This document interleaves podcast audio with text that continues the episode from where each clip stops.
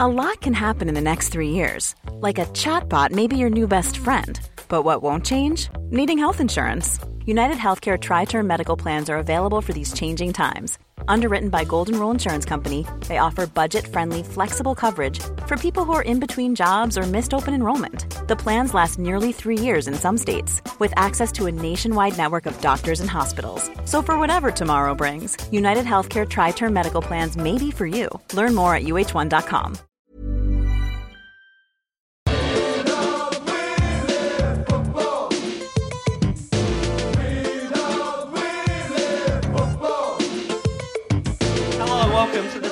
For podcast bi-week live show edition. We are coming to you from Wayne Jackson Studios. My name is Michael Chamberlain, and joining me is a man who is furious that his personal life has been dragged through the papers. It's Adam Rosenbach. Oh, thank you, Michael. Thank you, everyone. I am ropeable. Yes, I'm dating Jimmy Bartel, but I don't see how that is anyone else's business, right? Disgraceful. I didn't know he was married. Because he said to me, he goes, my wife's a fashion blogger, and I was like, that's fictional. Yeah. So I just... Tell us the truth, Jimmy, tell us the truth. Yeah, I just assumed that she was a made-up person. Yeah, so yeah, sure. So Jimmy and I have been seeing each other. Someone who takes photos of their food and makes a living out of that. And you go, no, Jimmy, that's made up. Yeah, that's not a thing. So how did you and Mr. Bartel meet? So we met down in Geelong. It was lovely. I was. You were a waiter at Wacky Wednesday? Yeah.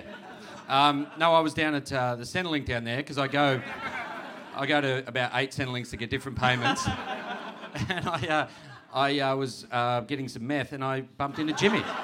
Meth in Geelong, I don't believe you. I don't believe you either. Oh, come on, mate. So we're going out. How much of it is a real question? Question without notice. I'm sorry. Fuck. This early. How much is it fair that we're hearing about this for like the last 10 days? Well, I think, because he's a Brownlow medalist, I think we do need to hear about it. And I think he should do a live show like Gary Ablett has done. Oh, an evening with Jimmy Bartel. Yeah, an evening with Jimmy Bartel. Taking you through all the Daily Mail articles about him. Yeah. And it's females only. So he can... Because he got to let a player play. Yeah.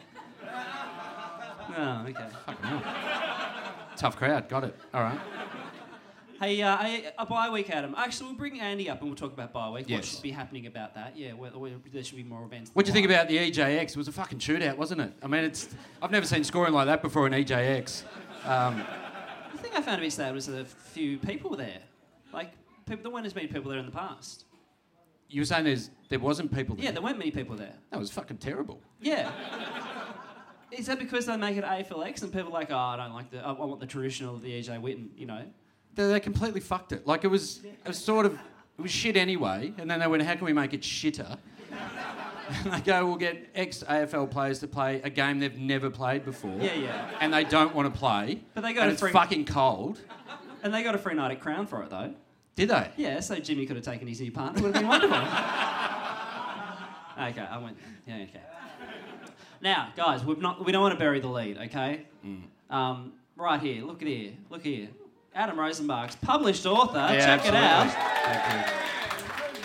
This is absolutely fantastic. Thank you, mate. Take people through the book. Just a quick little synopsis. Went overseas with my dad. We did travel type stuff. All right, 3 people listened to the podcast last week. Fucking hell. This is tough. And he hated Paris. He didn't like Paris, no. He was by the names, fan. Paris and Other Disappointments. Yes. Flying off the shelves, actually, Adam won't tell you this, but we actually were meant to have a book sale here today, but they didn't have to come along because the books have sold out everywhere. So they're pretty much the only copies online here. Yeah. How many people here have bought it? Yeah, boy. 3 people, thank you. Thank you for your contribution and all you other tight asses. Fuck you. And I don't know if you were at the book launch of Adam's book. It was at the bakery below where Ricky Nixon lives. It's the place to do your book launch. Where will people be able to get it in the future? Like, is that... all bookshops and on online and things like that. Sure. Yeah. Online and things like... Okay, yeah. So you can buy it at Pornhub. That's what I'm trying to say. Paris, Other Disappointments, and... I'd be wrapped if it was on Pornhub. And a lot of stepsisters. Yeah.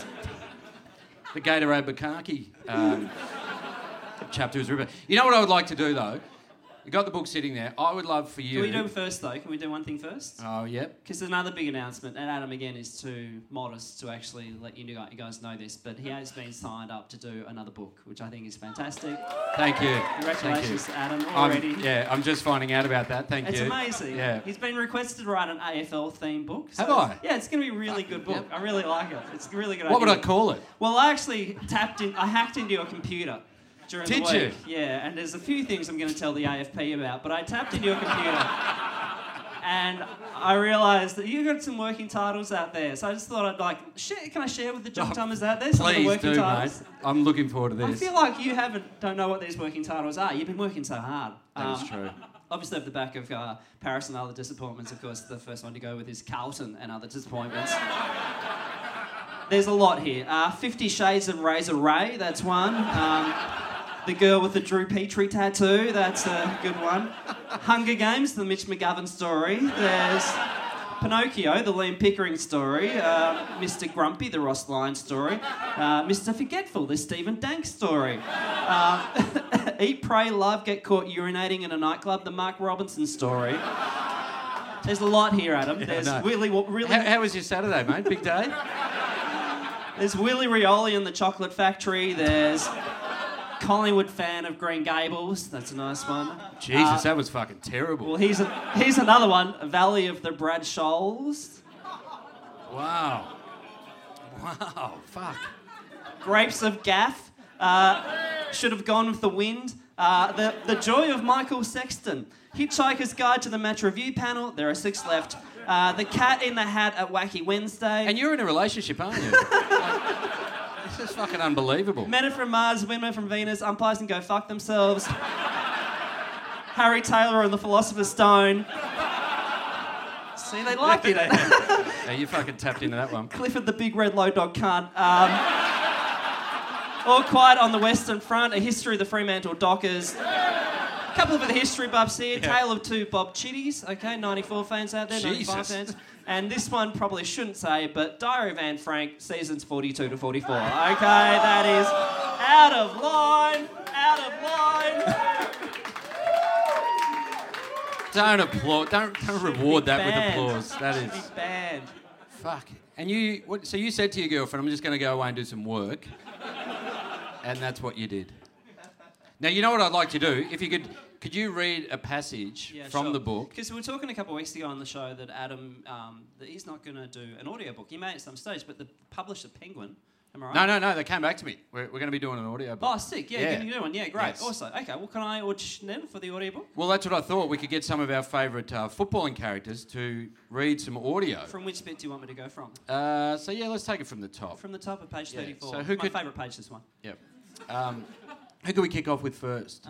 Okay, how about we go with... Lethal? The only way to pass the agonising minutes as we slowly made our way over the Indian Ocean was with in-flight entertainment. I had extra confidence.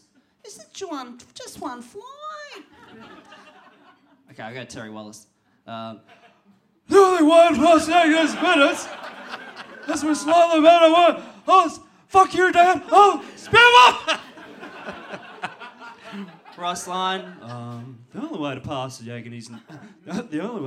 agonising minutes of hanging with me was to jump out of a plane. And then, of course, their old friend. The only way to pass the agonising minutes as we slowly made our way over the Indian Ocean was to hang out with a bristle and then pulled up and the big jokes. That was James Brayshaw for anyone couldn't work that out. Fantastic, mate. Good stuff. Do you have copies left after the show? Any more around? Or no, I don't. I actually genuinely don't. Oh, actually, yeah. I might buy this one off you then. Yeah. Okay. Mate's rates? Yeah, $500, buddy. So we bring out a first act. Mate, you're from the MCC. You can afford it. Yeah. I'm doing extremely well. Yes, first guest. Let's get him up here. Hey, guys, you know I'm lone. Please welcome on stage Carlton fan Andy Lee. Yeah!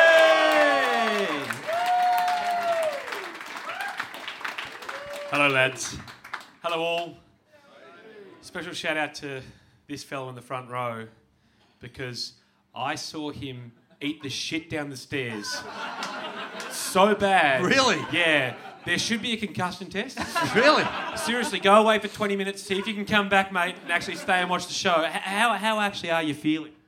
What day is it? I don't think you're allowed to play in the fourth test, okay? But he's allowed to someone in like for like. So if you've got another friend... I like it. Basically the guy next to him as well. Yeah. Yes. I'm well also... look, I've got something a bone to pick with you, Ads, actually. Mate. Off the top. Awesome. This is good. Awesome. He is a I'm not sure if you guys have been following the papers, but Bartel was linked with a TV personality in Melbourne. That was me. So you and I... You've been cheating on me with Jimmy. Yes, while Jimmy he cheats on someone else with you. Fuck. It gets very confusing. Wow, we've got a three-way tie here. You have to go to countback. Recount, yeah. Yeah. Andy, can we kick off with Carlton, the year that was? Ooh, yes. Now tell us your bona fides with Carlton. How you obviously were a born and bred Carlton supporter. I want to know how deep your blue blood runs. I love the Blues. How much do you love the Blues? My dad's cousin played for Carlton. That's what set the whole family there. Oh, really? So Kevin Hall is his name. He premiership player for Carlton. Okay. And that's what sent us all following the Blues. And then, yeah... Someone going to get that fucking phone. Yeah, it's sorry. It's Jimmy Bartel. That's it's Rocket Eat. Someone told him about the first 15 minutes and said, "Fuck this shit, I'm out." Kevin Hall. So which premiership team did he play in? What would he have been? I reckon it would have been 80s. Should I look him up? Yeah, that'd be handy. In the 80s, I don't remember a Kevin Hall. Maybe 70s, 80s. Yeah, okay. Yeah. How old are you? It's not important. Mid to early to late 40s, mate. Right, so what are your early memories of Carlton? When do you kind of... You know, I think everyone has that kind of year where you kind of get football. Well, I've actually... I loved going to Princess Park before they had seats. So you had to stand there on the gravel behind the goals. And if we were losing, which was kind of rare back then because we were going pretty well. Oh, fuck, we were good. But if we were losing, you could leave and steal a Sherrin. So the stand was so low at the far end that if Kernahan or Dorotich or someone like that had a shot kind of 10 metres out, you could if you were outside, they'd kick it over the stand, grab a ball, run home, and that was the end of the day. Yeah, that's awesome. Yeah, we used to do that at Windy Hill because I grew up near Windy Hill, so you just go there and did you actually ever get a ball? Yeah, absolutely. And the security guards were fat bastards. Yeah. You get away from them. But you kind of felt a bit bad because they didn't have a bucket of balls back then. You know, now they've got this huge bucket of balls and the player runs and grabs it. It'd be a 3-minute delay when they run into the rooms and find a ball and bring it out. Yeah. And pull out one they use at training or something. And do they compare it like they do in cricket? They bring it out ball like for like. They go, oh, this one's been swinging late, so we'll put this one out there. Here we go. So that's there are the early memories. And then look, one of my mates he really loves Carlton, and he when we got caught cheating. Back when we were paying people, under the table a little bit. Don't know what you're talking about. Yeah. He rang me and said, I'm going to do something. I'm so angry, I'm going to do something. Yeah. I'm like, well, what the fuck are you going to do? Like, he's like, I'm just going to do something. Wait, is the mate Ian Collins by any chance? But he rang me the next day and said, check out the paper. And he was the one that wrote, R.I.P. paint graffitied R.I.P. Carlton, the starting year to whatever year it was, 1990, whatever, 2002, whatever, when we got caught cheating, and that was the back page of the Herald Sun. His graffiti on the back wall, and I said to him, "Shit, how did they get the picture so quickly?" He goes, "I rang them before I went down." So yeah, he was going to do something. He did it. Yeah. Can I talk about Kevin Hall very quickly right here? Yeah, so sure. Kevin Paul. Played in the 68 premiership, so that would have been against Essendon. Yes. Gee, that's good. Debuted in 1963. Here am I talking about the 80s. This is like 20 years off. Yeah, Uncle Kev. Oh, no, sorry. Oh, yes, and then played a premiership again in 70 and 72. Three-time premiership player. Yeah. Final game was 73 grand final when they lost to Richmond. Ha-ha, suckers! And then 5 years later, he was appointed to Carlton's match committee. So he would have 5 years later, 78. So he probably went through that 79, 81, 82 period as well. Yeah. So holy shit! Why do we have you here? We should have him here. He costs way too much these days. Yeah, so that kind of sent the whole family across to barracking for Carlton. So were you like inner sanctum back then? Like, could you go into the rooms and stuff with Uncle Kev? No, not close enough cousins. My dad. No, not at all, really. It was just... Same as anyone, same way I still love watching footy, sitting in the outer. Yeah, you do, don't you? Yeah.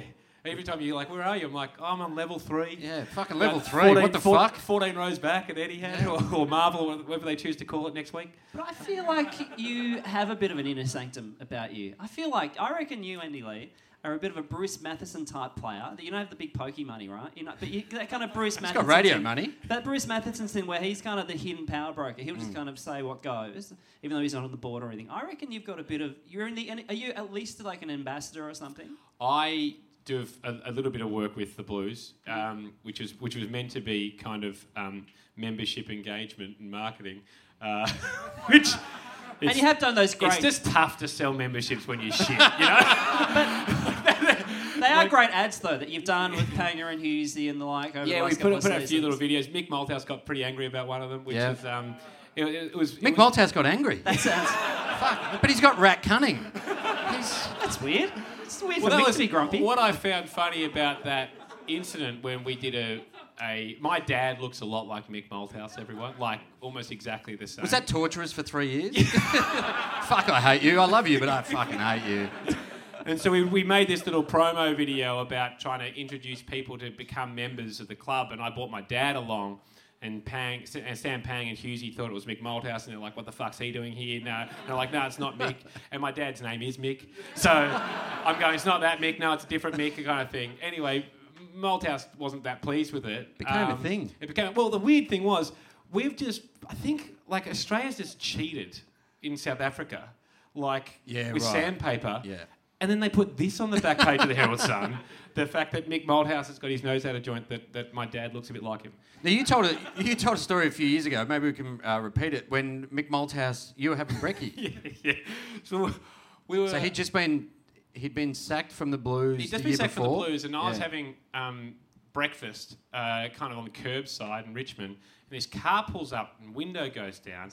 And this guy goes, "How are your beloved Blues going without me?" And I was like, what the fuck's this guy doing? I said, sorry? It's like, "How are your beloved Blues going without me?" And then I realised it was Mick Malthouse, so I was like, oh, yeah, fine, I think. I don't know. It's like, it's kind of just happened, and we'll see. It's like, and then he drove off, and my girlfriend turns to me and goes, "Who was that old man?" I said, that was just Carlton's coach last week, but... It's the weirdest thing. I remember that story. It's so weird that he... Kind of fun. Yeah, I was kind of wrapped with it. Yeah. I've got a surprise for you guys. What do you got? Oh shit! You guys can put like a Morgan Freeman-like voice there going, "Andy Lee took his top off and revealed a Carlton jumper from 1997. The M&M blue one. The M&M blue one. Now, for people who are too young to remember this, Carlton sold out back in the day, back before selling out was every week, and was one of the first clubs ever to team up with a candy.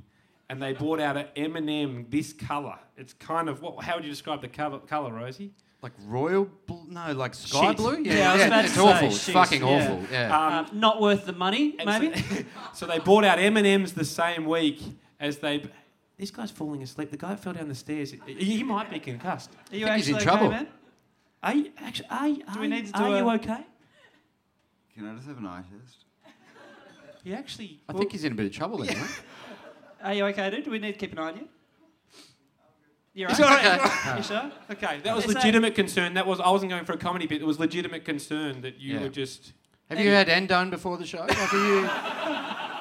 Is there an opioid problem in the country? And, my friend in the jacket, the colourful jacket there, is that your friend there on your right? Yeah, it's your mate. Just keep an eye on him then. You're in charge. You're in charge. We're not responsible anymore. Yeah. Okay, good. We're in showbiz, so we don't give a fuck.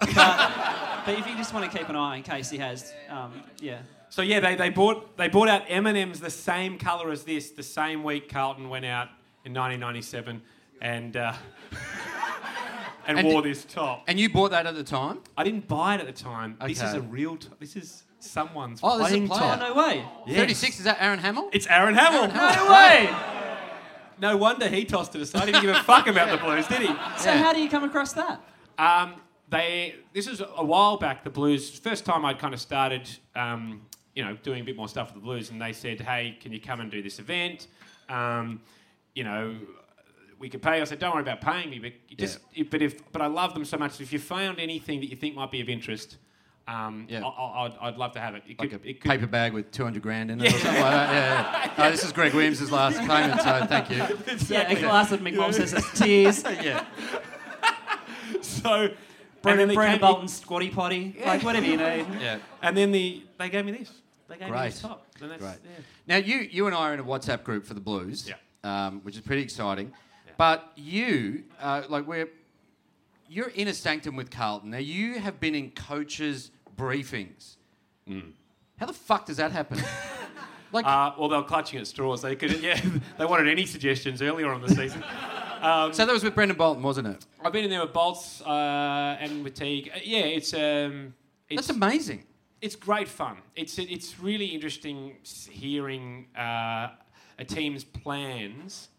And then actually seeing whether they executed or not. So Bolt to be like... this guy's already laughing. Bolt to be like, go out and lose by 6 goals. And they'd be like, done. We can do it. And so I'm going, yes. Can we just remember, we've got a couple of coming up after. Oh, we fucking love Daisy. I do love Daisy. Well, I'll give you a good example. So briefings by pre-match address, is that what you mean? Yeah, so essentially... I can't share what they're saying, but essentially the team gets briefed and then we kind of wander in and hear the exact same briefing. So, when they're there, all pumping themselves up. And so it's a chance for people that, love the Blues to get more of an insight of what they're trying to achieve when they're out there. And I'm sure other clubs do a similar thing. But it's an interesting thing because you watch the game completely differently. Yeah. No, and a good example might be which I'm allowed to share now, but something like I might walk away from a game and go, fucking Brock McLean, he did this and that from back in the day, but knowing that he was injured or was playing a negative role and only had to stop this person doing this or, kept the rotation going or something like that where you can watch a game and it's not about just possessions and all these things they're doing. Yep. Even decision-making on the field, you're like, I know why they're trying to do that. And it makes it pretty interesting to watch, yeah. Yeah, right. And have you sat in the coach's box? I have, yeah. How's that? It's intense. And was that for Bolts or for... Bolt, I've done 3 with Bolts. Haven't been in there with Teague. So I must be the Moz, maybe. It's, again, nothing... Hamish and I always talk about the fact that, we've been really fortunate with the radio show, etc. But the best thing I find about what we've done is this access. You suddenly find yourself in places you couldn't imagine. Absolutely. And I love sports so much, so they're my favourite memories. Yeah. And chance to sit in a coach's box that starts. It was the most intense sporting experience I've had, and I've been through a lot of different things because right at the start of the game, the chat to find out where the other team are going. Where they're going to play. With so many swing players these days, your lights, your blitz sales, and all these type of players, they can be at any end. And they're all the communication is just wild, particularly at the start of the game, as they're trying to work out where everyone's settling and how they're going to combat it. It's pretty cool. And do the line coaches have much input into, do they say to Bolt, we should do this and this, and he's like, oh, maybe... Yeah. No, that was actually a good point. I was going to... Is Bolton the one talking the most, or is there other people feeding information to him and he makes the call? Look, I know for a fact that it really differs between coaches, and so. But what I did find interesting is they've got they're watching it. They've got people behind them watching it on screens, and every camp would have this that are what they call coding individual moments. Okay, and they're not off the screen like we watch it. Not the Channel 7 feed. No, behind the goals vision. Yeah, it's. It's a whole ground feed, so you can see where everyone's going. Yep. And different coaches, if something's happened and they're trying to work out why, will yell out, code it. And so these people behind them are clipping up that exact moment. So when there's a next stoppage, they then send it to their own individual screen so that individual line coach can press play and watch the 6 seconds of when the incident happened and go, oh, right, Ed Curnow followed in where he probably should have stayed back. Can we get a message to make sure that he's covering behind those type of things? And that's happening real time, constantly. Fuck, that's detailed. Yeah. So they definitely rely on those line coaches to feed information. There's times where they might be feeling like someone's out of the game. Can we get them back in the game? But a line coach might say, we could pull them back into the middle, but our midfield's actually winning at the moment. So do we want to risk disrupting that? So they're constantly having those conversations. And yeah, it. When quarter time comes, you have the option of going, or half time, have the option of going down to see what they're going to say. Yeah. And I've never done it because I'm so exhausted from listening. So I can't think of how they would be feeling as far as the mental capacity by the end of the game. And were they tight games? So it goes for the whole 2 hours. It's just tense. And also then if the game's not tight, which we've been used to from time to time, they're still thinking about... are we still trying to win or trying to protect a bad loss? Because percentage plays in such a tight competition, which the AFL we could have finished 15th if we had closed it down a bit more. But it's an interesting thing, particularly early in the season. Yeah. You know, there'll be a moment, and Daisy will be able to talk to this far more than me, but there'll be a moment where they're going, are we still trying to win? Yeah. Because you always risk a much heavier loss still trying to win. Oh. And you might get 2 or 3 goals. And what I like... particularly with Carlton, the ones I was in there, they were still trying to win. They were done with honourable losses. Yeah. That reflects. It's a bigger decision for a coach because it can reflect much worse than going, we went down by 8 points, we went down by 30 points. Yeah. What the fuck happened? It's like, we were still going balls out and trying to win it. Yeah. Can we delve into a bit of cricket? So I think last time we talked to you in the pod, you had a bit of time with the Australian team by the fact that you were almost like brought in as like a joke teller, or they bring people in as a joke teller. Yeah, it was Lehman actually was the coach at the time that he introduced a joke where it started with the players. They'd have to tell a joke to everyone before they started the game, and just a way to take their mind. They've done the preparation, take their mind off that. And ease the tension and start a bit of a ritual.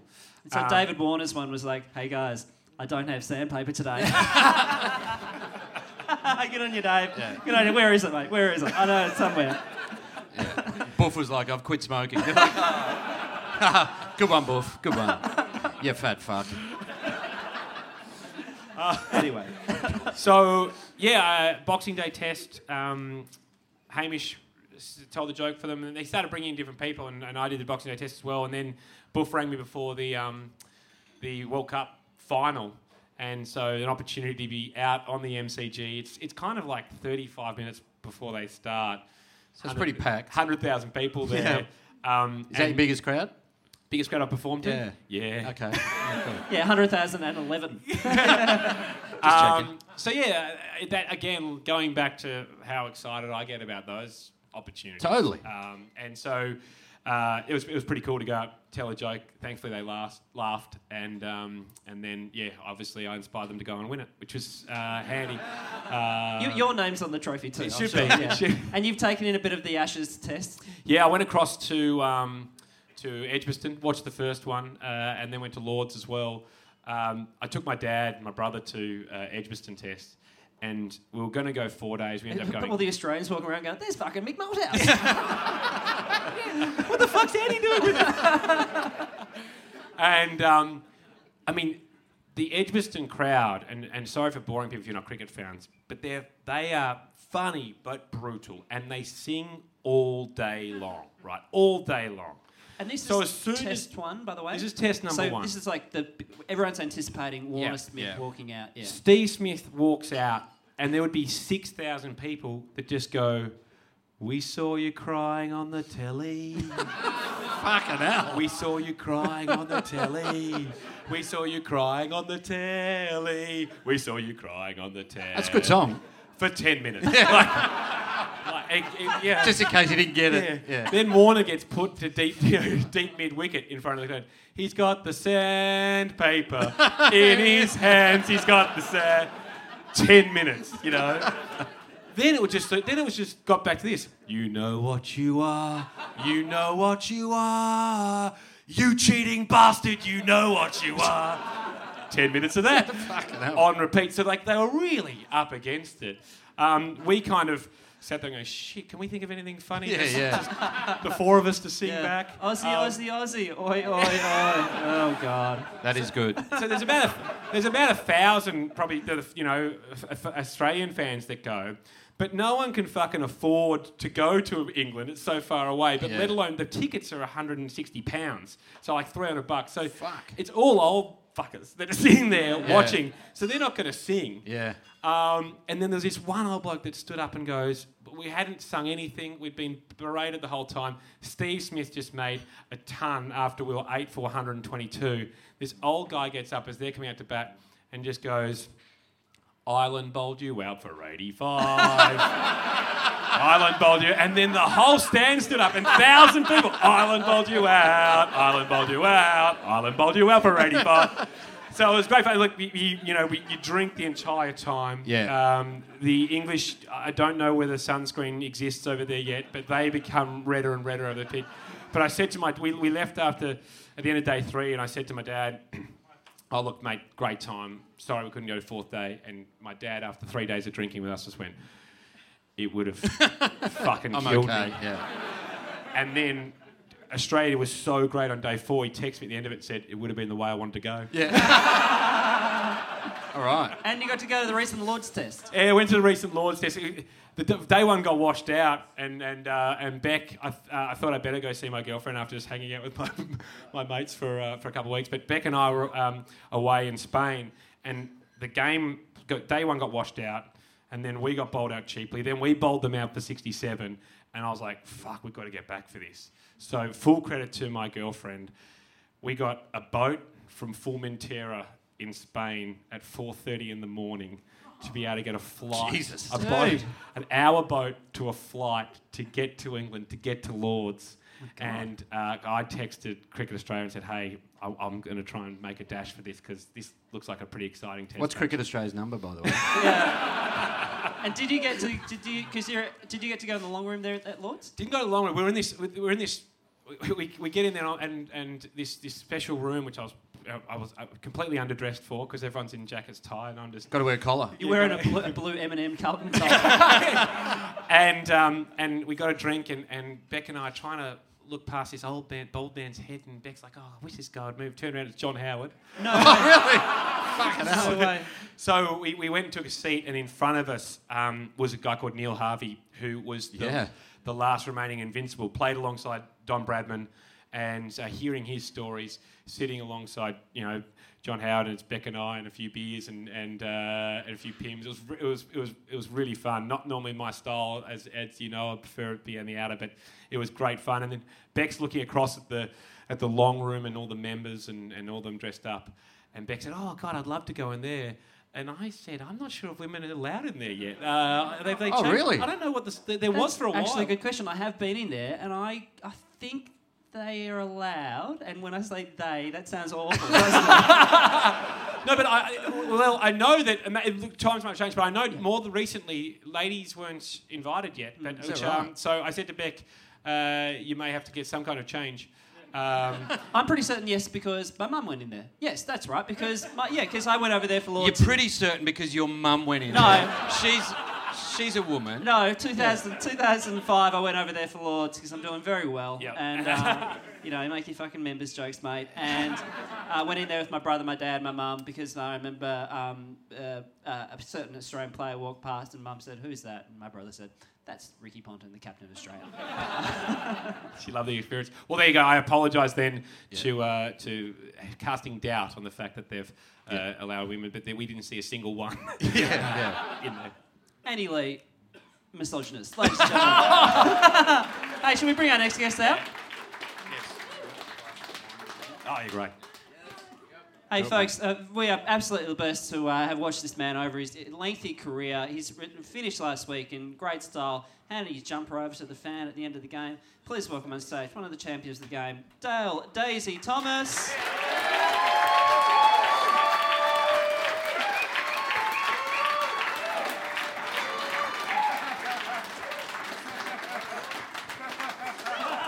Daisy, here you go, mate. Here you go, mate. Fancy red, mate. With us. Oh. Hey! Daisy just sculled one of the 3 red wines we gave him. I'll help you out with this one. Road's offering a beer. Mate, how's your week of being a free man going? Oh, yeah, it's been a big week. Now, you retired, you finished at Geelong and you got a limo back from Cardinia Park, is that right? Oh, well, yeah, so they scheduled me last game at Cardinia Park. Yeah. So freaking rude. The farewell tour. So I'm sitting there figuring out how to get all my family and friends. Lucky I only had 14 to fit in a limo. So I loved it. That's the guy with concussions. Yeah. He was in the limo. He's just getting Mike Chamberlain's book title jokes right now. Yeah. Oh, Harry Taylor right. And the Philosopher's Stone. Yeah. You're right. Clifford is a big red low dog tongue. You're right, mate. You're right. Sorry to Daisy's daughter, by the way. Yeah. I need this guy in my life.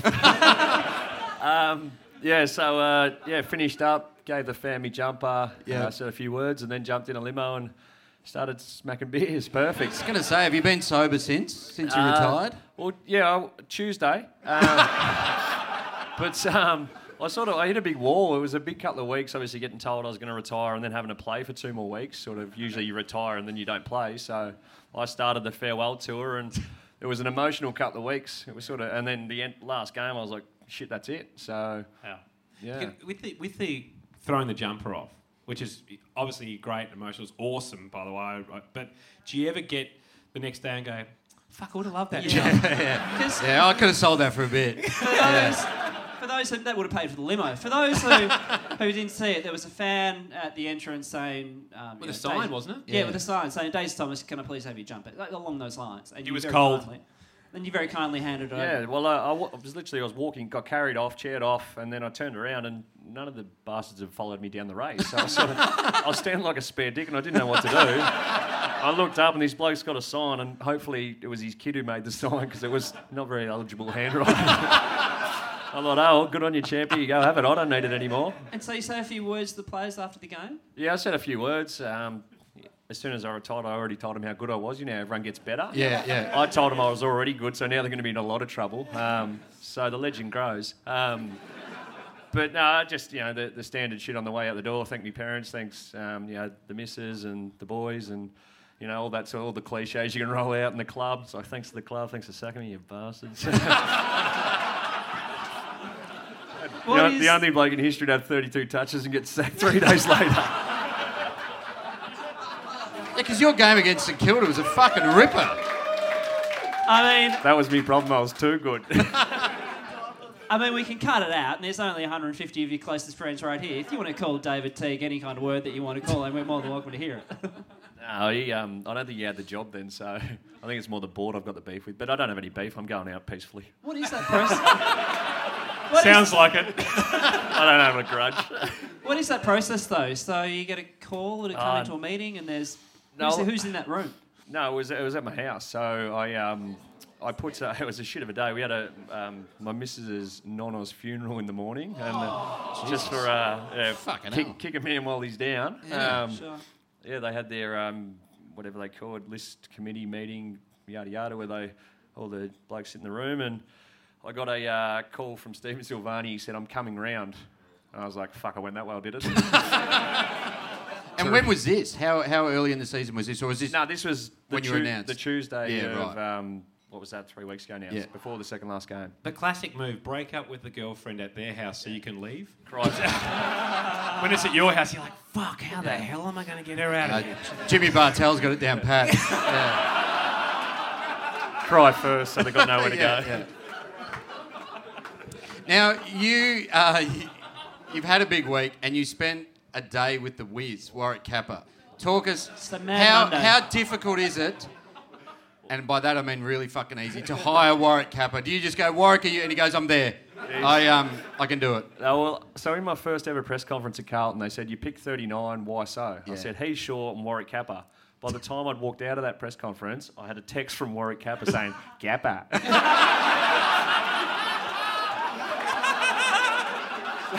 I mean, it was spelt wrong, but still.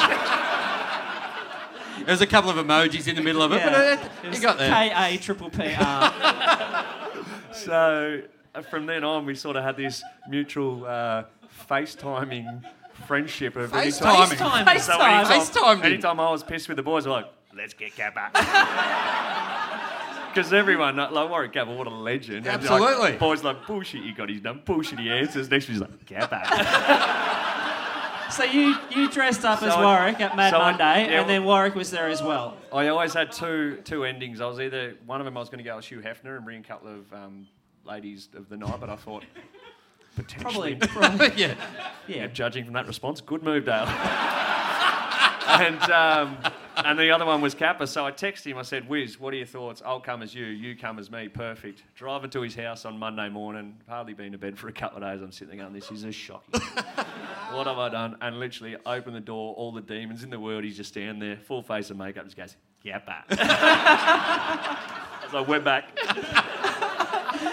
Was he fun to hang out with? He was awesome, he was genuine, he was my hype boy for the day, he was not like this bloke, except...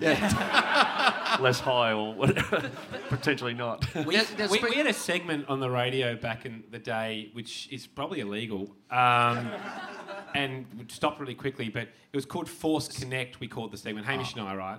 I thought it was your other one, Smoking Ice on Air. I love that seg. That's a good show. So the idea was they had just put in a second phone line. What's the mystery sound? It's something they put in a barrel. Yeah. They just put a second phone line in the studio so you could call two people at once. Okay. And so what we were doing is just finding random celebrity numbers that we thought were funny and just calling them both at once, and then they both thought they'd called each other. And we did Warwick Capper and Pauline Hanson. Oh, no way!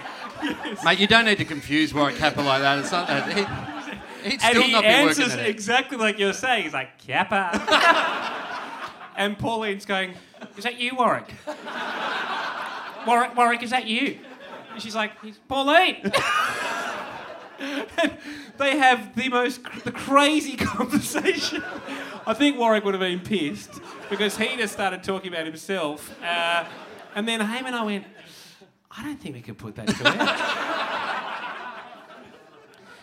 Now, you've had some pretty big Mad Mondays. There was the one where you were quite dressed up after the 2010 premiership. But there's one story I want to run past you. We may not put this to air, so this might just be for the room. Now, you're at Carlton. You went as Super Mario. Yes. Yeah. So you were on a old person's cart, and you rode that down the street to the pub. And then at one point, Chris Judd was going around and doing this and that. If he liked your outfit, and if he didn't like it, he had to scull, right? And apparently your... Is that basically his good call, bad call? Yeah. You were on the cart, on the bar, and then Juddy went like that to you and you just rode the cart off the edge of the bar? Yes. So that's how it went down. I went and bought an old person sort of... scooter. Yeah. Scootery set up, did it all up. Even went to the length of going to buy some bananas that were about 40 grand a kilo. Middle of bloody some cyclone or whatnot. Anyway. I know your contract. You could afford it. I was holding up all right. I drove the thing down from Bridge Road. Stopped at the wrong pub. And literally, I was pissed. I was throwing banana peels. Carrying on like an absolute golly. And anyway, next minute, the bloody cops pull up and they pulled a car over next to me. I shit myself. I'm like, anyway, drive it in. As you said, you had to get up on the table, yay or nay.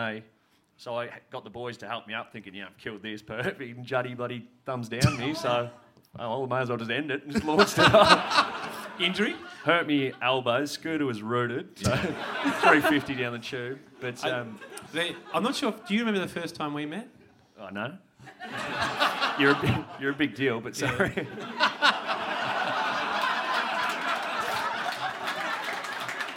I remember it vividly because we're at the Hotel Barclay.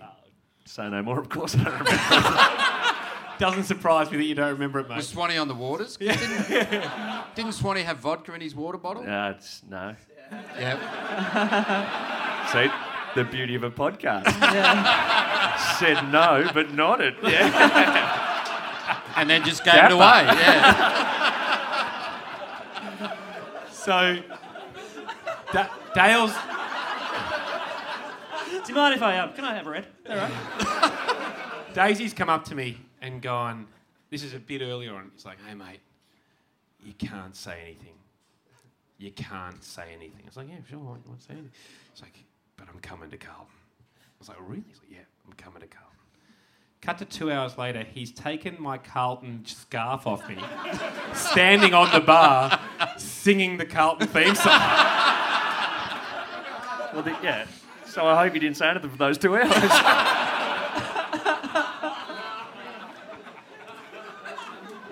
Can we talk about the glory days for a bit? Yeah. Because I want to stress how amazing player Daisy was. Towler's one of the best players in the league. Yeah, absolutely. Still is.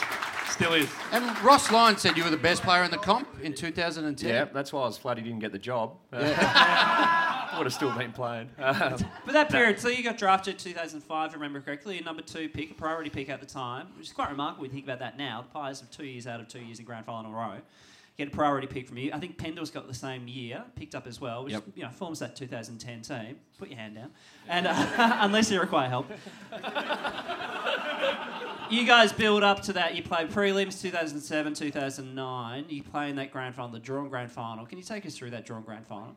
Like from the start, from the pre-match entertainment all the way through to that. I think it was when that siren goes, did you initially know it was a draw? Did you think, fuck, we won? Or did you know it was a draw? Well, it's such a bizarre week in general. Like, obviously, as a kid, that's all I'd ever dreamt of was firstly playing AFL footy and then the opportunity to play in a grand final. So we beat Geelong in the prelim by 90-odd points. At, you know, half-time it was pretty much in the books. We were going to be in a grand final. Who did you grow up barracking for? I grew up barracking for Geelong. Yeah, right. Okay. And so you were a massive Gary Ablett Senior fan? Massive Gary Ablett Senior fan. I think I read on Wikipedia he used to recreate his marks and the like. Yeah, not so much his off-field behaviour.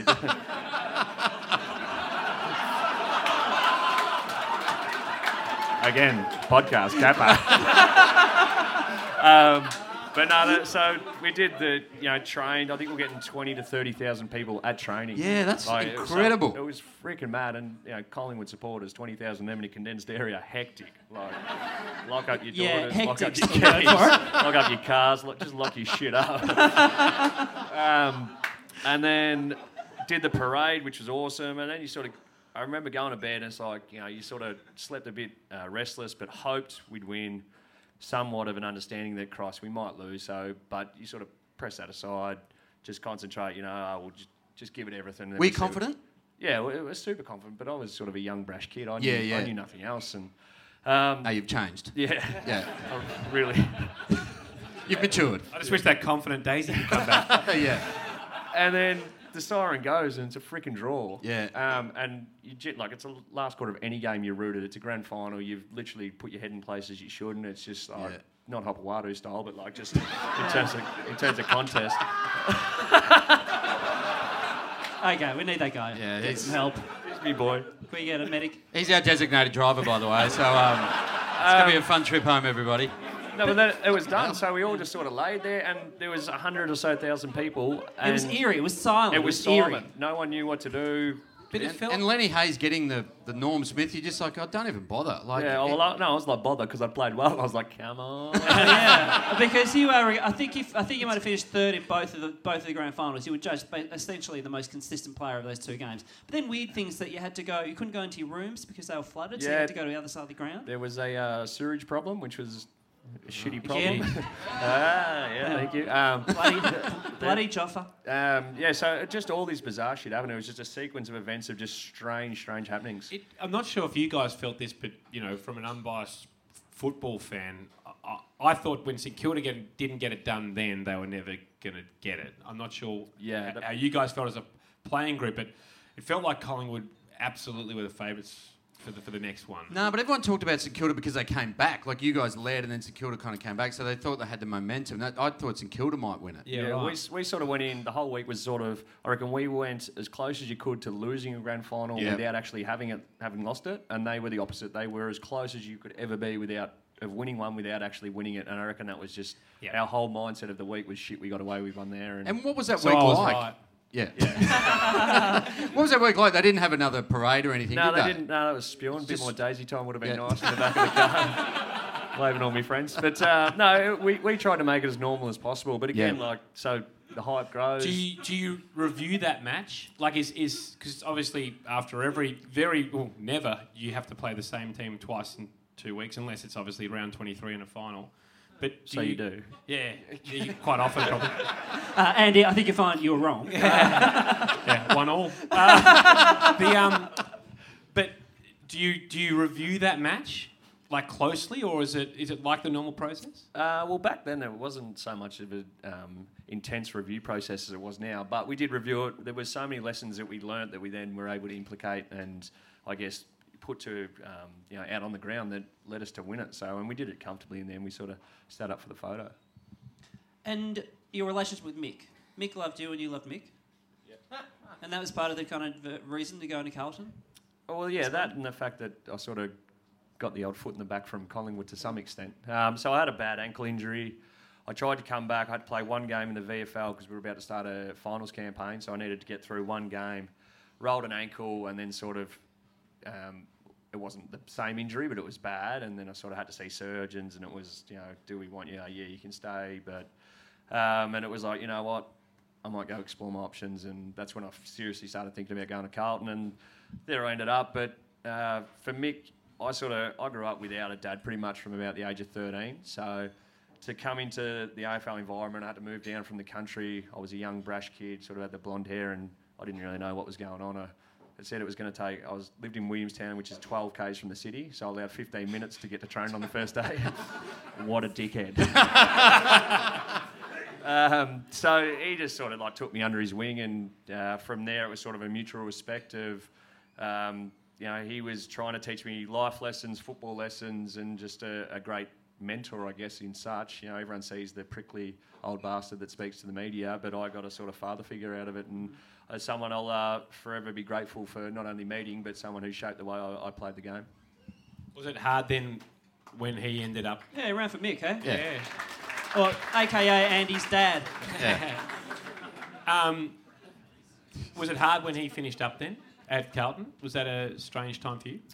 It was a little bit strange because he was sort of apologising to me that he was finishing up, which is a bit of a weird one, but I was like, mate, relax. Like, I was balls and all in this process. I was more than up for it. So, look, it didn't go to plan. Obviously, I thought we could come across, and I'd play the footy that I had played at Collingwood, and he'd be the coach, and we'd go on. They played finals that year, and it'd just be onwards and upwards. But I guess, as they say, that's footy.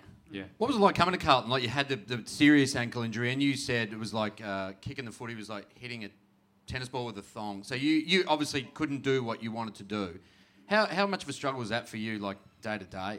Yeah, it sucked because I was still good enough to play, but nowhere near the output or the... You couldn't do what you wanted to do. Or what was expected of me. Yeah. So there's one side of me that probably should have been selfish and gone, you know what, I'll wait and get this right and maybe take 6 months and let it all build. Yeah. But be competitive. At the same token, I was like, well, I can still play the game. It's just... they knew that it wasn't going to be my best for another year. Yep. It was just the external shit was coming, and it was coming from everywhere. So, and you can't, once you declare yourself fit to play, you can't then put your hand up and go, no, look, it's, just go easy on me today. My foot's a bit sore still. So in that regard, it was some really tough times. And coming from Collingwood, where it had all been an upward, just an upward spiral, I guess, from getting drafted to winning premierships to being one of the better players in the comp, to then being at the bottom of your game and getting slammed from everywhere. It was a foreign experience, but again, it's sort of one that shapes you, and then you get to the last couple of years when you start playing good footy again, really enjoying it, and it sort of goes full circle. I feel like I got to repay the Blues and the fans, and I feel like the way that I was playing, they really started to love and appreciate, and that's that's the way you sort of want to go out, I guess. So that's why I sort of rest easy. And there was a moment when you decided to not entertain the trigger clauses, is that right? Like that, I mean, for people who don't know, there was obviously at the start a lot of Carlton fans who didn't know you would be going, what the fuck is this guy doing? Why isn't he out there playing? Why isn't he as good as he was at Collingwood? That kind of turned around. No Carlton fan would ever question your endeavour, but certainly when you decided to go, let's not worry about that, we'll the contract side of things, all Carlton fans got behind that part. And you knock back the money, which is why you're doing a live podcast. No, but was that a hard decision or was that an easy one? How'd that go down? Well, it was I just felt it was the right decision. It was a weird time. As I said, I came across and everyone says, oh, it was big money, it was whatever. Well, at the time, you're only worth what someone's going to pay you. And at that point, I was a good player, so in my eyes, I deserved it. So I'm not apologetic about that in any sense. But by the time it came round that there was a chance that I was literally limping to the line to hit this trigger, I was like, this doesn't sit too well with me. I'm not here to, fill my pockets while the clubs were getting beaten by 100 points every week. This is bullshit. This is not why I play the game.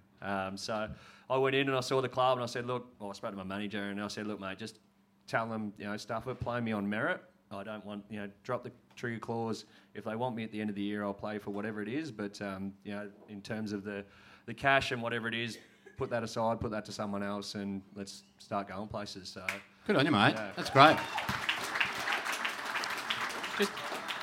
Just on that, I totally agree that a player's price is actually reflective of what they've done. It's not what they're about to do. Yeah, totally. That wasn't meant to be a joke. Yeah. No, I agree. And, and people forget that. People go, Tom Boyd, all these things are like, hang on, he's on the million, he should be doing this. No. Whatever someone's getting paid reflects what they were worth at that time and probably represents what they've done, not what they're about to do. Mm-hmm. It's hard to get your head around that at time to time. I keep telling the radio stations that. Can we delve quickly into the Rat Pack? Yes, please. Can we do the Rat Pack? Yeah. How much fun was it? One of the official members of the Rat Pack. So the Rat Pack comprised of, Swanee, Ben Johnson. Yeah, well, I got three bikies. Dids, yeah. Comancheros. I got there late, so the boys had sort of certainly founded the community that was the Rat Pack. So I was sort of an honorary member for a couple of years. You held your own, mate. I did. I got away with a lot of stuff, which was good. I think my first actual offence of being caught was drinking red wine, and that was only 2 or 3 glasses. Podcast Kappa. Well, there's a quote here from Ben Johnson. We eat, we drink, we party hard. It says you call yourselves pigs or piglets, so you have to earn your pig status. Is that something sounds familiar? Yeah, no, that's probably Ben's probably not the greatest linguist of the group. But look, we certainly had a good time. I feel that we were probably the hardest trainers of the group. But we probably also had the most fun off the field. But all we did was, all we knew was winning. That's all I knew. I came into a club that played finals every year, so there was some, and it was a bit backwards back then. It was sort of the old school, you played, you went out, and then you rocked up the train, and if you went out, you trained your guts out, and you did again, and that sort of made us good. So if don't fix it. Could you do it in this day and age? Like, not you personally, but could it exist in this day and age, that type of thing? I mean, Stephen May has one fucking beer and he's pilloried for it. I don't think it could. There'd be too much, not just the media jumping on it, but like people jumping on it as well. And then for some reason, there's a weird fascination from the public of trying to take people down, which just fucking blows my mind. Like, just let people live and have a good life. Yeah, Adam, fucking let them do it. Well, no, because I don't want to look at you, but you're an arsehole. You're one of the last players like with personality, because so many players are robots and they just don't do that kind of shit anymore. Even that, like, I probably went that time I was speaking about where I was getting slammed from everywhere. I didn't want to leave the house. Because there'd be people, I'd go and have a beer and people were like, what are you doing? You haven't had a kick for 3 years, you dickhead. Why are you having a beer? Yeah. I'm sorry I said that. It's fucking Thursday. It's Thursday, relax. On my way home. Do things like, 1 or 2 or 3 red wines, do they come up though, and the past come up when we're talking about getting renewed this year, when you're still absolutely playing well enough to be on anyone's list, I would say? Do those type of things go, you look back at those, reflect them and go, maybe if I pulled my head a bit more, I could be still playing? No, not at all, to be completely honest. I've had a pretty good run.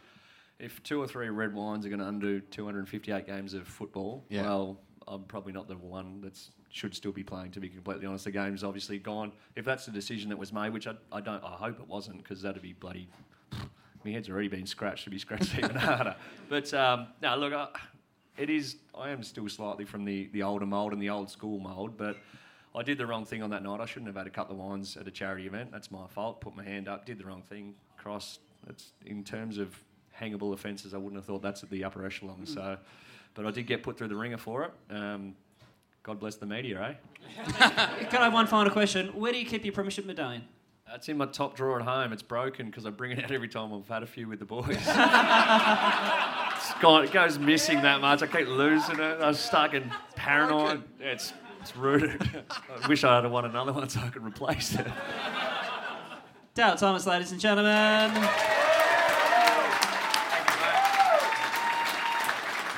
Thanks so much, mate. Enjoy retirement, man. Enjoy retirement. We'll bring on our final act for this evening. Thank you so much for you guys hanging around. It's very kind of you.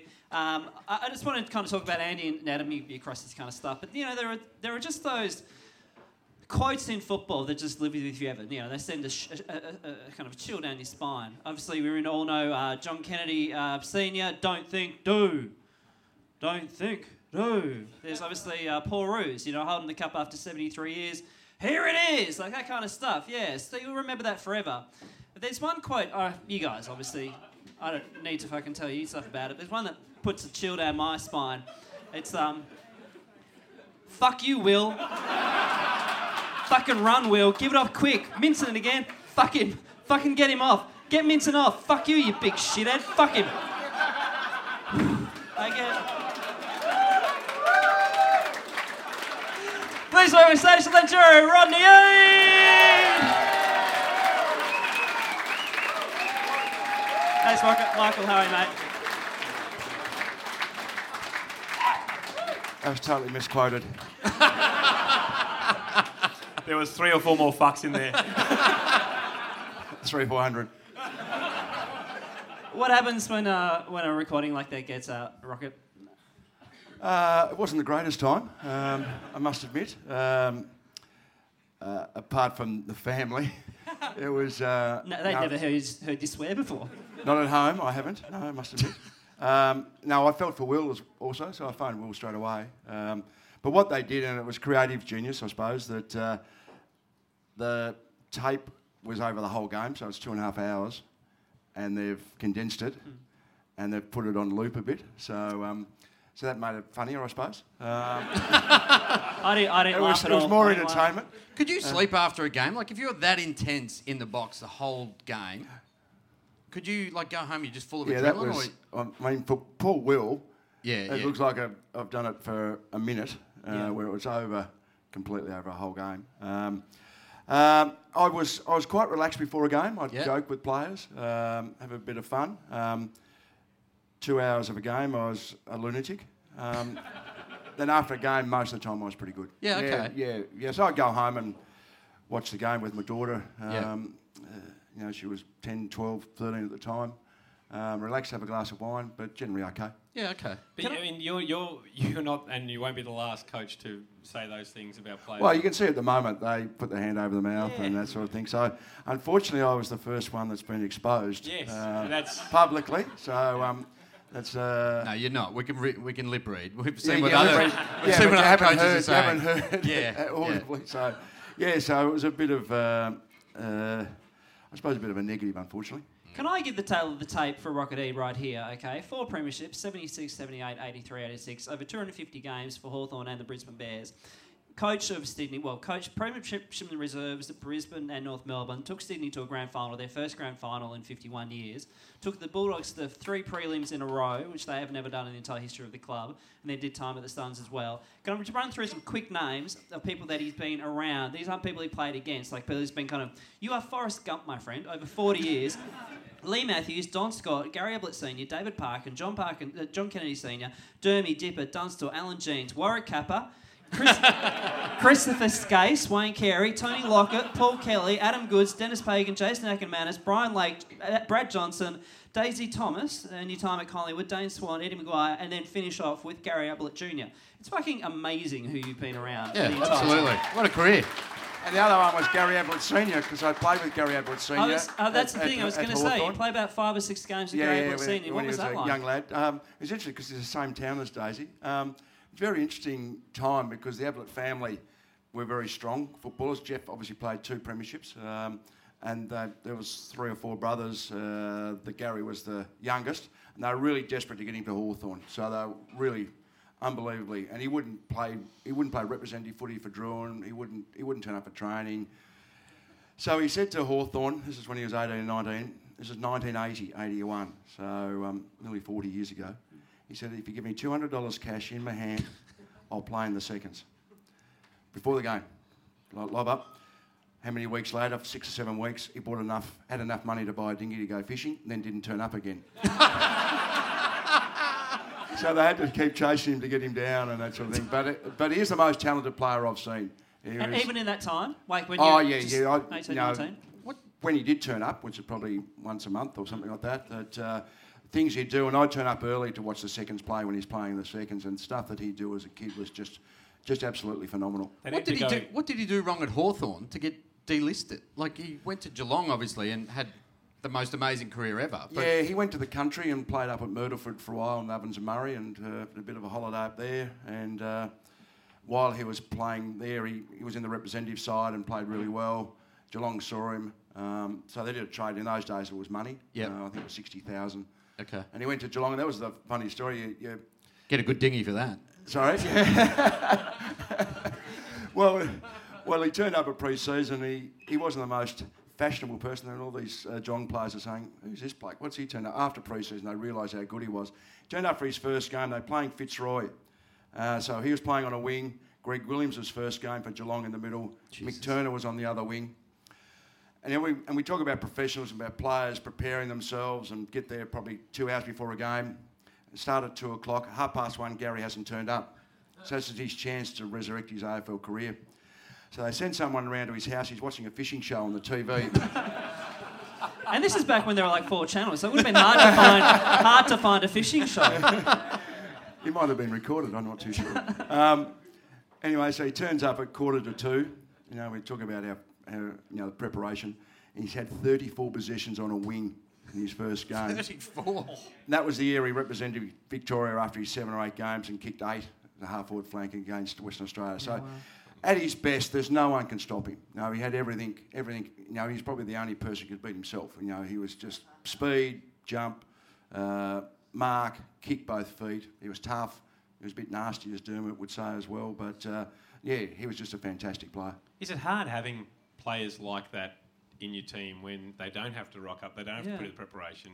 Does that breed resentment or anything like that? You would have been like that with Plugger Lockett. That would have been like... You would have been like, you can do whatever you want, Plugger, because you're the best. I was a bit scared of him. So what? Really? You were scared of someone? Tony Lockett. I had fear factor. Oh, yes. I had fear factor. But Gary... Yeah, it was an interesting one because Gary obviously didn't like training. You know, you hear stories that when Ezzy was coaching, because Ezzy's from the same territory up there at Druin Way, and he knew Gary as a kid, played in sides together. Gary Ablett used to hide in the physio's cupboard so he didn't have to go out and train. So Ezzy had said, which was smart of Ezzy, he said to the senior players, he said, listen. That Gary's not playing that well. He doesn't train that hard. He doesn't do some things that are that are against team rules. I'm happy to drop him. And all the players said, no, that's Gaz. We accept that. That's all okay. So that was okay. But on the Plugger one, now we've heard stories about Tony. When I got the job, you've heard stories about how he punched the CEO out at St Kilda. We've heard about that. He used to no, we haven't. Yeah. And we really fucking want to hear that story. Haven't you heard that one? Don't bury the lead, right? I heard that one. Yeah, that's quite public. He put one on the chin. I think it was Ricky Watt was the... Because they used to set up the rooms after as a nightclub, didn't they? Yeah. I think... because they're very social clubs in Kilda. After a win, they'd have a nightclub. Oh, yeah. The Punch a CEO night. That's a great night. Oh, yeah, that's right. Raise money for the club. Yeah. So what was the disagreement over... And this about 92, 93 or something? Or? Yeah, probably about that time. Oh, I think the CEO might have said something inappropriate that Tony didn't like, and Tony just put one on his chin. Put down that cheeseburger. So were you coaching the Swans when Plugger came? No, he came. He went to Sydney the year before. He was there in 95. I started in 96. Yep. So you started and took him to a grand final that year. Yeah. So lucky, you're good. Lucky. A bit of luck.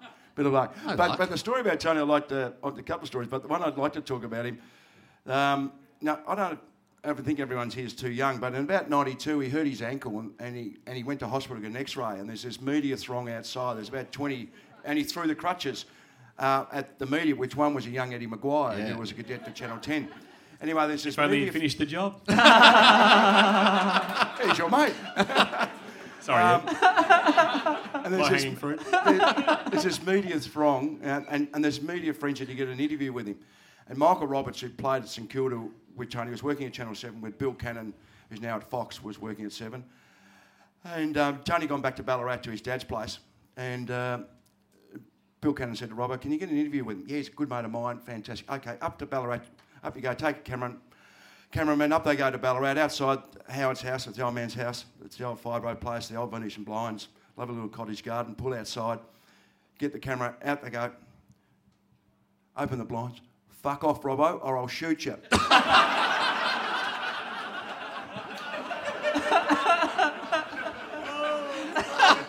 So the cameraman stops, goes, no, mate, he's a mate of mine. You sure? Yeah, he's okay, solid, good on you. He didn't realise he didn't like Robbo either. That was all right. Anyway, take a few more steps. Fuck off, Robbo, or I'll shoot you. The cameraman's gone. He's turned, he's walked away, he's run away. He said, no, come back. He's just doing it for effect. He said, it's fucking well working, I'm telling you. I said, no, we're sweet. Okay. Hit the path. Double barrel shotgun out, fires both above Robbo's head. Robbo shits himself back in the car, straight back to Melbourne. So on the back of that, you know what Plugger's says he's going to do, Plugger's going to do. But the one of I like. So after you've heard that story, it's very hard in a quarter-time holder to say, fucking lock it, fucking pull your finger out. I must admit, I was in total trepidation at all with Tony. I only had 2 blues with him, and I feared for my life both times. The other one, now the Mondo player of sport, we know that no, it's a grind, but they get a lot of money and all that sort. But even the late 90s, even from a coaching point of view, we used to spoil them, like DVD highlights of their game, upcoming opponents, literature, one-on-one coaching. So as part of my coaching at Sydney, the last meeting, I would randomly ask 2 or 3 players about upcoming opponents. So they had to swat up themselves, they had to do some homework, because they didn't want to get embarrassed in front of their teammates. Now, Tony Lockett did not know many players in the competition. He knew Mick Martin, Steve Silvani, Ashley McIntosh from Eagles, and Alistair Lynch. He did not know, and he played 5 times on Matthew Croft and still did not know who he was.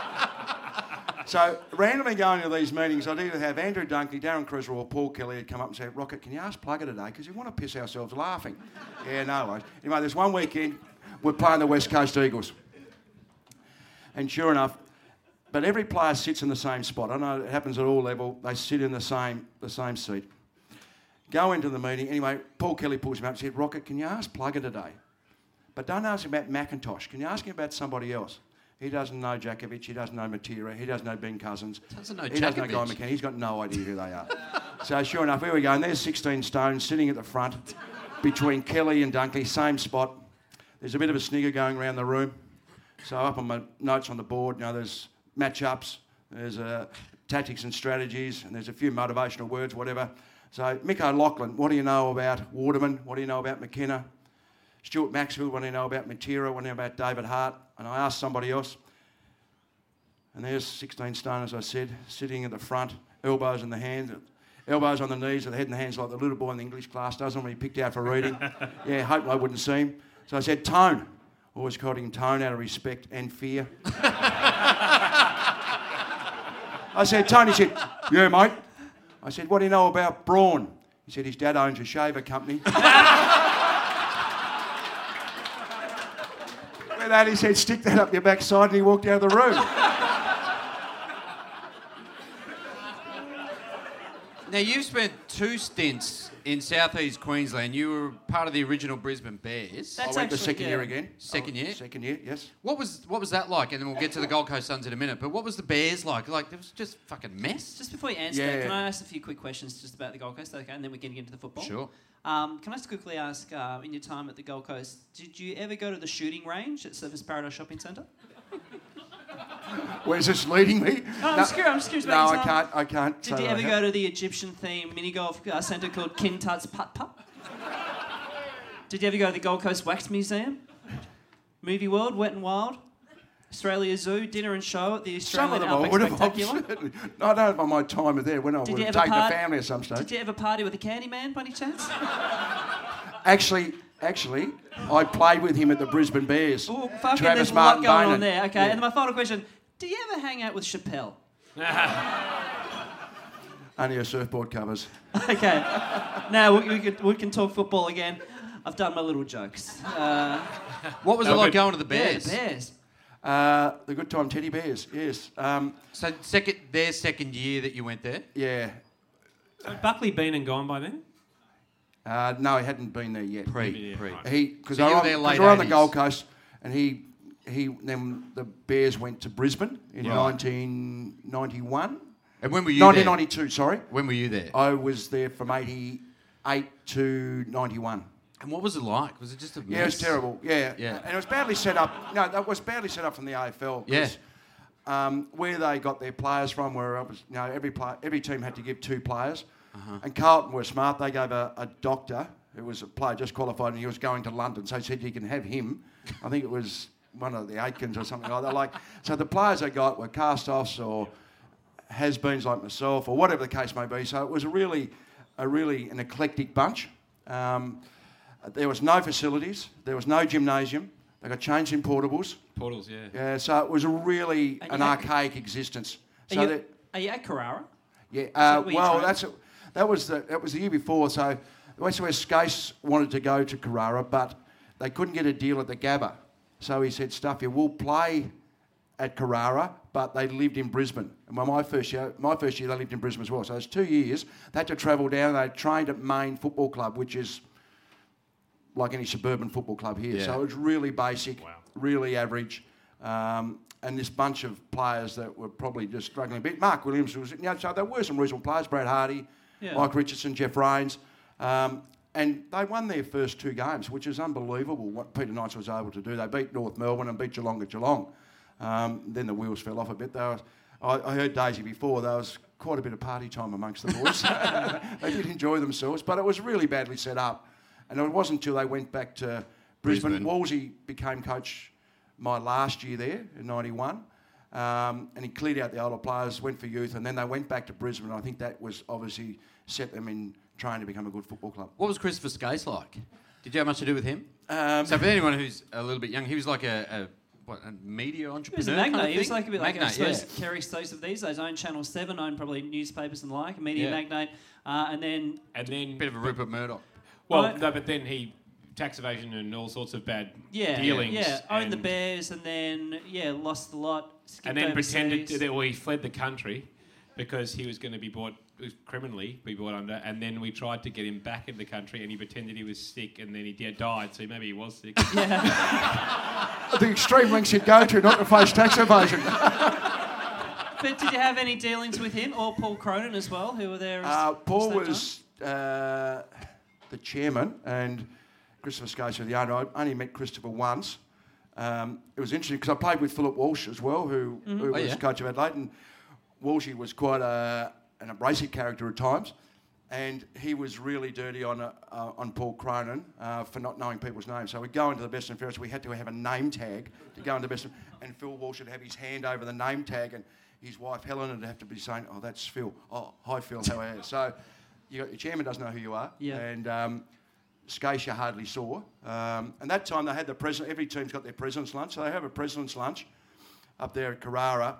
He would get Peter Rowland catering from in Melbourne and fly it up for the lunch. Jesus! So it's a bit extravagant, do you think? It's cheaper ways to go about it. Yeah. And we wouldn't have a gymnasium, so there was no money spent on players and trying resources trying to make us a better football team. But I think the food was very nice at lunchtime. So why did you go there? Because, you finished the Hawks at the end of 87 and then you went there for, 3 more years, I think it was. Yeah. What was the incentive to go there? It was the worst football decision I made, but it was the best career decision I made. Because I probably wouldn't have coached and things opened up. Again, and players, you look back, but it was ego. I got dropped for the 85 grand final. After playing well the preliminary final, they got dropped a couple of times during 86 and we won. Then 87 again, and then Peter Knights was coach. Him and Mark McClure come and spoke to me and said, "Listen, we'd like you to come up." And I said, "Yeah, okay, that's me." So it certainly wasn't for the money. I earned probably an extra $20,000 from what I was getting at Hawthorn. So it was about playing senior football regularly. Hawthorn the next 2 years won premiership, so whether I would have got picked, not too sure, but at least you give yourself a chance. So it was a bad decision from that point of view. And did you coach the Brisbane Rezzies and then play in the seniors? Yes, I did. Yeah. How archaic's that? Unbelievable. So you're playing the game, you're coaching the game before the main game. To what point would you stop coaching? To three-quarter time. So it happened the year before. It's unbelievable. Christopher Skase fled the country, so Ruben Pellerman became... No, he was sick. ...owner. He was sick. He got very sick in Spain. And Ruben Pellerman became owner. Paul Feltham took over Knights when he got sacked. Then there was a political push from players, which unfortunately I wasn't part of, but anyway, they got rid of Paul Feltham. They had no money, so Norm Dare took over the coaching in the February, and he was coaching the reserves. So he wanted a senior player to coach the reserves. So it was me and Mark Williams were going to share it. The board said, no, they want one. So Mark dropped out. Norm forced me to coach the reserves. I was still playing in the seniors. So like country football, I'd coach to three-quarter time, then go down and prepare to play in the seniors. Fortunately, as it was, I hurt my knee about round 4 or 5, missed a dozen weeks, and then came back through the seconds, captain coach, that's the right phrase, and then coached them outright the next year in the seconds. Yeah, right. And then you became an assistant coach at North Melbourne? Yeah, yes. Right. So you were a coach of the Duck, Wayne Carey. Is he the best player you've seen? Or is it Gary Ablett? No, Lee Matthews is the best player I've seen. Lee Matthews? Yeah. Okay. I think the debate has been between people, it's been Lee Matthews and Duck, so Duck's second. Yeah. Gary Ablett's the most talented player I've seen, but Lee, because of his consistency of performance... You just woke your mate up. Rip Van Winkle, come on, champ. I think for consistent performance, he won 8 best and fairest in a club that were premiers and consistently in finals. But his output was just enormous. And where do I rank on that list? Am I 4? So Lethal, Duck, Ablett, me, do you reckon? Yeah, you're not quite on the podium. You're just out. Just out. Did you love coaching? Yeah, I did. Yeah, I do. Yeah, I still coach locally in the football and at the moment in the local competition, which is good. Yeah, I think you get as much enjoyment out of seeing players improve, and that was a big part of mine. Obviously, you drive them hard for many ways, but certainly I enjoyed that. Yeah. When they talk about losing the players, they say, "Oh, the coaches lost the players," kind of thing. So when you ended up at Sydney, you finished in round 14 or something like that, and then Paul Roos finished out the season and got a lot of wins. Do you look at that and go, fuck? Like, how do you do that? I think... We'd lost 5 games by less than 8 points up to that stage. Shit. 4 or 5. So we were thereabouts. Yeah, okay. I think it was time. I had a blue with the chairman, which is never a good thing politically. Did you punch him? Yes. No. Oh, no, we're my best fights by 100 metres. So that was... it was turning sour there a bit, so you move on. So I think the stock was there. The players were there as far as. So playing. You do feel that you go, my time's done. Like the message. Well, I didn't at the time because that was my first job, and you think you want to hang on to the position. Yeah. But in hindsight, it was probably the right call. Yeah. Yeah. Okay. We'll wrap it up very short. If that's okay. Thank you so much, guys, for hanging out. Just want to ask very quickly about just certain players, if that's okay. So as Dale talked about before, Warwick Capper. You were at the Brisbane Lions. The great Wizard, yeah. When Wizard was there. I'll let you know in secret. That he is a complete idiot.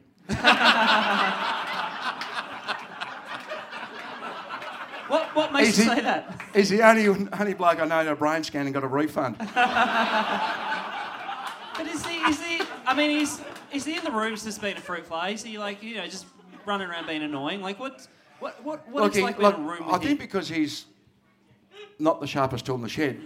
But he is a nice fella. He's a good, and he's quite a good teammate, even though there's quite a few senior players at the Bears who were antagonistic towards him. I think that was to do with money, I think. Yeah, sure. But he was quite a good team person and very good for the club. Like, kids would queue up for an hour for an autograph. And he means well, doesn't he? He does. Yeah. He hasn't got a mean bone in his body. You talk to the Swans people, when I went to the Swans... later on, they were all talking about him in a very positive light. They knew his shortcomings, but they thought he was terrific for the club. What about Acker? Acker, yeah. He's one of the, obviously, the best players that played the game. And I feel for Jason a bit because wherever he goes, it ends up in turmoil. Is he a liar? Is he a golf cheat? Apparently that's the case. I think that happens. But I don't know if he's a liar, but he's such a strong character. He does like the limelight. He does like media. And I think at times that... And I think it happened in Brisbane and then towards the Dogs as well. That becomes as a driving force as much as he does his footy. Yeah. Well, how were you with the handstands? Like, obviously, the other players didn't like that, did they, when he was doing that at... some players didn't mind. Okay. I didn't mind. We went through the process then, which was out of my control too. They got the great leading teams in. So... And, you should have got collective mind, man. That was awesome. Wrong move. No wonder Footscray didn't get the apex, mate. You needed collective mind. Well, we did improve. Like we down. And in that, you get players to give feedback and you give them a voice. Yep. So I, as a coach, you step out of that, and a few players brought that up as they're thinking that's not what we're about. We haven't achieved anything as a club, as a team. It's about us as an individual, and they kept going back to Brisbane. Well, we won premierships, and I was able to do it. So there was a bit a bit of animosity, a bit of angst, I suppose. I didn't mind it. Actually, I didn't mind it, but it was not my vote. Yep. Can we confirm? We'll just finish off one more question, if that's okay. We did a live pod with Brownlow medalist Adam Cooney. Maybe confirm or deny. Okay, Adam Cooney talked. They were playing in Perth. And he went out for a bit of a walk at night. Got home to the hotel about 10 p.m. Him and Farron Ray. I do remember this one. Okay, let's confirm it tonight. He reckons the President Smorgon saw him, and he reckons that the President thought Adam had gone out for a few drinks, which he reckons he hadn't. Before the game, you said to Adam, "Hey, Coons," he usually starts in the middle. He said, "Hey, Coons, can you just start on the wing closest to the bench?" Okay, the ball gets thrown up in the air. 5 seconds later, the runner runs out, taps Coons on the shoulder. "Coons, you're off." Okay. He gets on the phone, and his words were, "You can't!" Would that possibly be true? Most of that is true. We were in Perth, and that's where... Adam left out the little bit about me challenging him before about going out. Fucking Coons. So... And I don't know if it was David Smorgon, but some people did tell me that him and Farron Ray got back at the hotel well after midnight. And if you know Adam just doesn't go and see the sights of Perth. And he's not going down to see the Swan River. He's got no family in Perth. He's not going to the gallery. So, I started him on the wing. I don't think it was 5 seconds, but Adam didn't chase very hard and looked like he wasn't totally invested in the game. Okay. So, hungover and... I might have a few other expletives other than the C word, but... it's good to have a right of reply. But the other one is Brian Lake, is an interesting one. I had that relationship with Brian. Did he change his name from Harris to try and escape you? No, I hadn't given him embarrassing at that stage. But Brian... and I must admit, my relationship with Brian was pretty good. I liked his humour. It was very funny. But he was just so lazy and laid back. Even at Hawthorn, I've heard that they were so frustrated with him because Brian did what Brian wanted to do. That's fine. So he just responded every time to a cattle prod. We're playing in Perth this one, always wanted to play us forward. And 7:30 game day on Saturday morning, physio phones me and said, "Oh, Brian's done his back, he can't play." I said, "Oh, yeah, okay. Yeah, I believe him." I said, "You go and tell Brian, if he plays, I'll play him at full forward." Of course, Brian settles up. He's right to play. 10-minute mark of the first quarter, I put him to full back.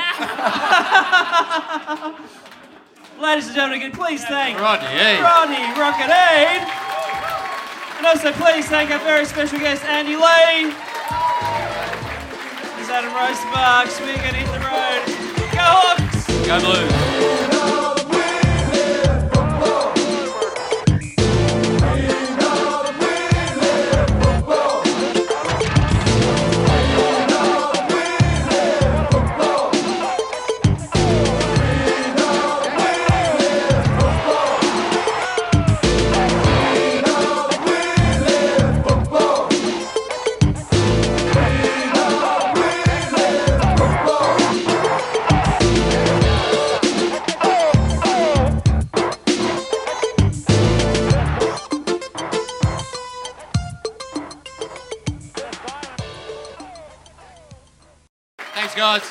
Thanks so much, guys.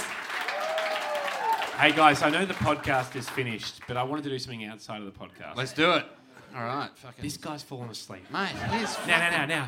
He may be dead because he's the guy that fell down the stairs. Mm. But is it possible that we can all pretend there's like the world's ending, zombie apocalypse, that he gets to wake up to? Yeah, how do we replicate that? Well, I think if... Carlton win the premiership? So that's not nice. Well... Fucking hell. I want you to film it, Rosie. Yeah, done. Yeah. If Rosie films it, and the rest of us as a group... So basically, during the show, ladies and gentlemen, he's kind of been nodding off, and he's dead asleep right now. Yeah. Like, if you can't see to the back, he's fast asleep. So, after taking a Rosie, serious head knock... You're filming now, I'm filming now, yeah. Okay, so Rosie's filming. What I want everyone to do is a bit of... Like a plane's going down. We're going to fucking die. So, you know, anything you can believe that will shock this guy out. I like the way you're whispering. He's fucking dead to the world. So, and let's just see if he responds. So I'll do a countdown from 3, and it's hysteria. That's what we want to do, okay? So scream, stuff like that. Scream, stuff, whatever you want to say. The zombies got me. That guy's got a gun. Oh, my God, whatever. Yeah. Plug a Locketeer with a shotgun. Anything you want to yell out. All right. 3, 2, 1.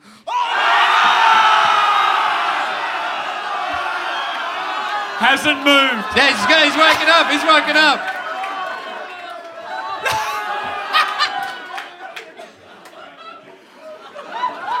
Wow.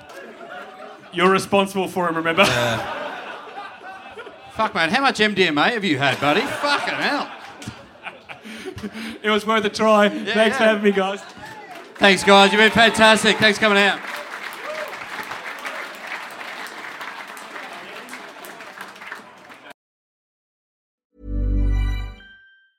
Planning for your next trip? Elevate your travel style with Quince. Quince has all the jet-setting essentials you'll want for your next getaway, like European linen, premium luggage options, buttery soft Italian leather bags, and so much more. And is all priced at 50 to 80% less than similar brands. Plus, Quince only works with factories that use safe and ethical manufacturing practices. Pack your bags with high-quality essentials you'll be wearing for vacations to come with Quince. Go to quince.com/pack for free shipping and 365-day returns.